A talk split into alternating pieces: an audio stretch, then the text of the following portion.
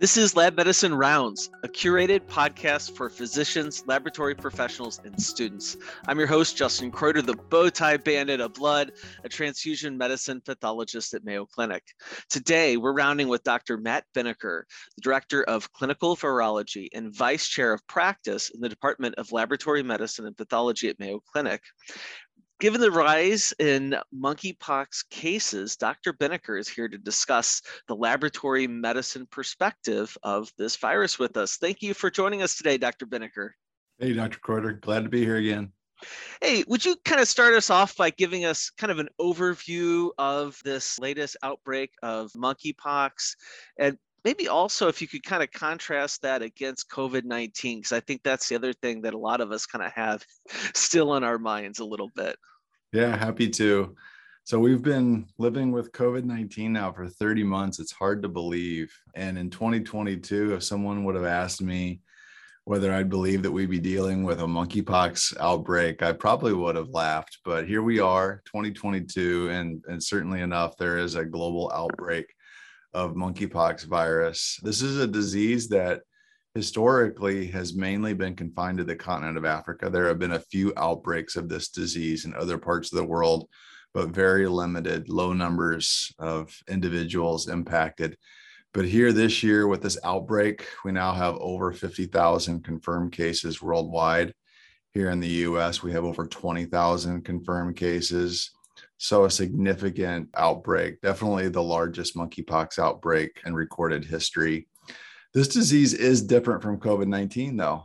Monkeypox is spread primarily through direct skin to skin contact of an uninfected individual with an infected individual. And many cases during this latest outbreak are due to sexual transmission. Not all, but many. The disease can also be spread through coming into contact with contaminated objects like a contaminated piece of clothing or a bedspread or a towel that a, an infected individual has used and then not cleaned. That's accounting for a relatively small number of cases. The disease is different in that it causes mainly a initially a viral prodrome. So a person might have a fever, body aches, and then several days later, they can develop a rash that can be highly varied in presentation.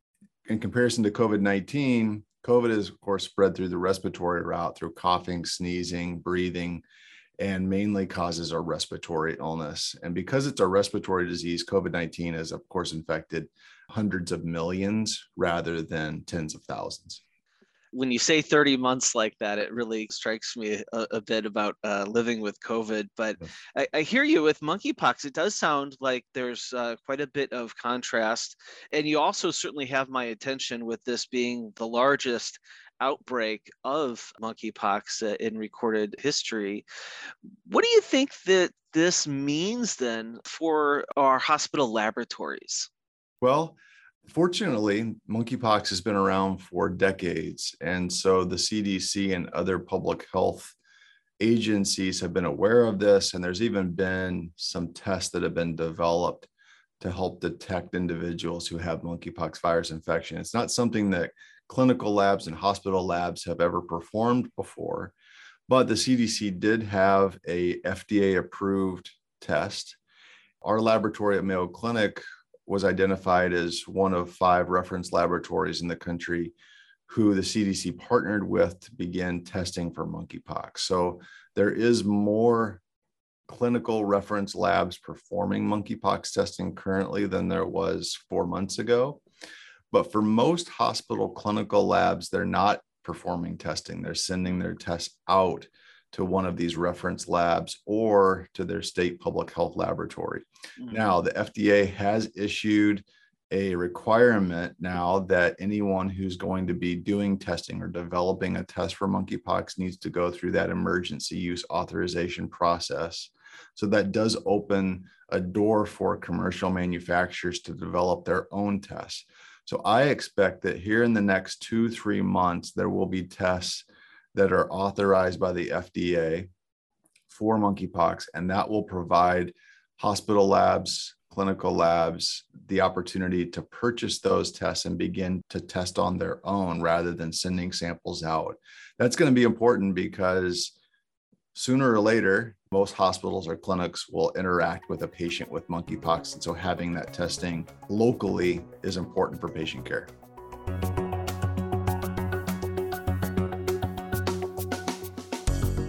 For more laboratory education, including a listing of conferences, webinars, and on demand content, visit mayocliniclabs.com forward slash education.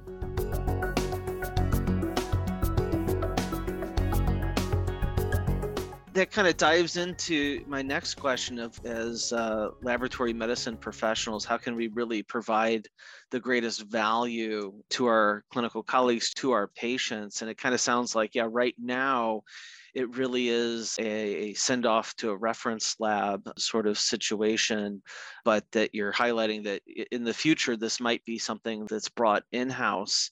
Can you kind of unpack on how can uh, laboratory medicine professionals really bring value to our clinical colleagues and our patients? For sure. So with monkeypox infection, it is not a diagnosis that most clinicians can make based on how the patient presents alone it's really a, a three pronged diagnosis. One is good detailed exposure history. Have they come in contact with someone with a dermal rash? Have they had unprotected sex with a new sexual partner? So, getting those types of details. Two, does the individual who's presenting have a, a rash like illness? Have they had a viral prodrome illness preceding the development of that rash? And then third and finally, getting that laboratory confirmation test to prove that it is monkeypox. So laboratory professionals, you know, play a key role in this process because without the testing, really difficult, probably almost impossible to confirm that someone has monkeypox virus infection. And it can present similarly to other diseases, herpes simplex virus, varicella zoster virus, even some non-infectious causes of dermal rashes can appear like monkeypox rashes in some cases. So the lab testing that lab professionals performs is really what our providers need to confirm that someone has monkeypox virus infection, to make sure that they isolate, don't transmit the disease further, there is some therapy that can be given, as well as post exposure uh, vaccination to monkeypox. So it is really critical that that lab testing be performed to confirm the infection. Wow. Yeah, I really hear you about this being a, a team diagnosis, which strikes home kind of the, the heart of this podcast about these critical conversations connecting lab medicine and the clinical practice. And that three prong you got to work through that differential because otherwise you know your treatment is really going to depend on what that diagnosis is for bringing value to the patient for helping our clinical colleagues out yeah. for us in, in the laboratory now pardon my ignorance but you know I, I know we sometimes do culture a virus and look at viruses is it the case that that sort of testing that that some of us may have in our laboratories that's not specific enough? It looks like a couple other viruses and that's why we have other tests that we're using. Yeah so i'm glad you brought up viral culture. It, it's a test that very few labs in the country still do hmm. because it takes quite a while for most viruses to grow in culture and as you mentioned it's not entirely mm-hmm. specific so you may get observations on viral culture that may look like a viral infection, but it may not necessarily tell you exactly which virus is growing. Monkeypox will grow pretty readily in eukaryotic cell lines for labs that are still doing viral culture. It will grow on average in two or three days in several eukaryotic cell lines. The problem is, is that recovery of monkeypox virus in the lab, if it's not done in the right biosafety level precautions, it actually poses a pretty significant safety risk to lab personnel oh. uh, because we don't want to do any procedures that could aerosolize the sample because the risk for infection in our lab staff is, is quite high with this virus. So we don't want samples being submitted to us for viral culture. Instead, we really want those samples sent in for a molecular test, specifically PCR testing. I gotcha. Earlier, you had mentioned about the door being opened by the FDA for commercial vendors to develop tests for monkeypox. And it kind of makes me wonder in that way, do you think that monkeypox would be similar to COVID 19, where we have home test kits for the virus? I think it's possible that maybe over the next six months, there might be some tests that are developed and authorized by the FDA that allow for point of care testing. I've already talked with several companies who are, are working on products that are done outside the traditional clinical laboratory setting. The difference, I think, with COVID 19 and monkeypox is that with COVID 19, we've heard a lot about asymptomatic screening. So, getting a nasal swab and trying to figure out if you're infected but don't have symptoms. That probably isn't going to turn out to be as much of an issue with monkeypox because the preferred sample type for monkeypox is the rash, the lesion. And there's some ongoing studies right now trying to determine whether people who are infected with monkeypox, we can actually pick up the virus in the nose, in the throat before they develop symptoms. Uh, we'll wait and see how those data turn out. I don't think it'll be as high a rate of positive results in asymptomatic individuals with monkeypox as we've seen with COVID 19, but there still will be interest in non traditional testing like point of care testing as more people prefer privacy of collection and testing for monkeypox.